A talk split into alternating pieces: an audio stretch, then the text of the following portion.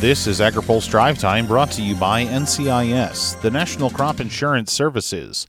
America's crop insurance agencies provide individualized protection on more than 311 million acres of farmland.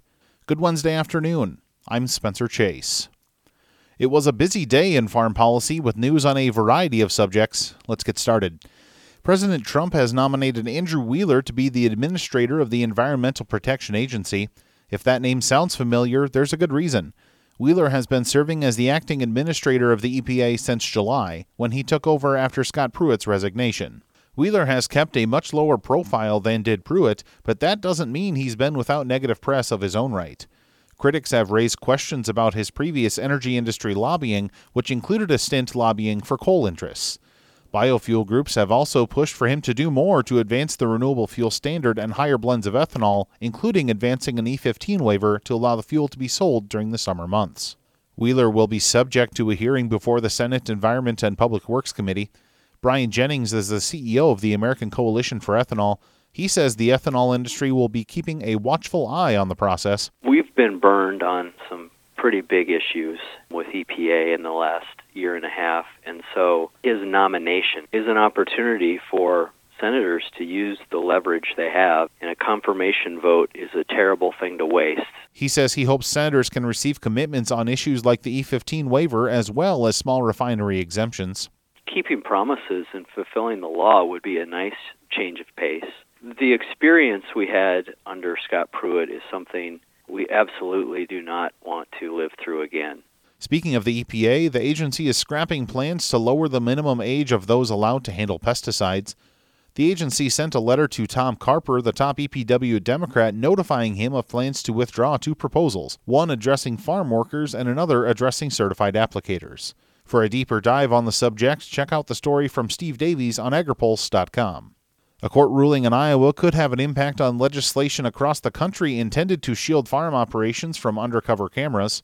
AgriPulse's Ben Nuelle has more. In 2017, a coalition of animal, environmental, and community advocacy groups challenged the constitutionality of the state's 2012 agricultural production facility fraud law. Matthew Liebman is an attorney at the Animal Legal Defense Fund who led the lawsuit. Those facilities that are proud of the work they do shouldn't be worried about what they do seeing the light of day. And I think, you know, if the industry is not willing to defend the practices that it's engaged in when those practices are exposed to the public, then maybe it, it ought to rethink the way that it's doing business. National Pork Producers Council spokesperson Dave Warner says this court ruling is not helpful to protecting farmers. These people are, are in these barns supposedly seeing animal abuse and then not reporting it for weeks or months. And, you know, they're waiting until they can get media attention and release some video just to advance this anti animal agriculture agenda. The law banned undercover investigations at commercial farms, packing plants, and slaughterhouses. Similar laws have been struck down in Idaho and Utah. Litigation against North Carolina's so called Ag Gag law is ongoing. For AgriPulse, I'm Ben Nuelle. Finally, today, the European Union wants a better trade relationship with the United States, but agriculture might not be on the agenda. That's according to Cecilia Malmstrom, who spoke to reporters today in Washington. AgriPulse's Bill Tomson reports she was adamant the EU is not going to include agriculture in upcoming trade talks with the U.S. Senator Chuck Grassley, however, says ag language will be needed to move any trade agreement across Capitol Hill. Don't forget, Grassley now chairs the Senate Finance Committee with jurisdiction over the nation's trade policy. More on the subject in Tomson's story on agripulse.com. Now, here's a word from our sponsor.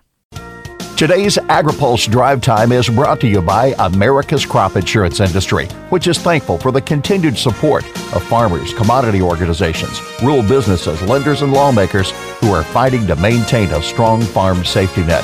Providing individualized protection on more than 311 million acres of farmland, crop insurance remains the smartest, most efficient way to secure America's food, fiber, and fuel supply. By the way, if you were keeping track, today marks day 19 of the government shutdown.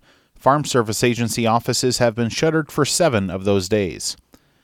That's all for today's drive time. For more agriculture, trade, environment, and regulatory news, visit agripulse.com. Reporting in Washington, I'm Spencer Chase.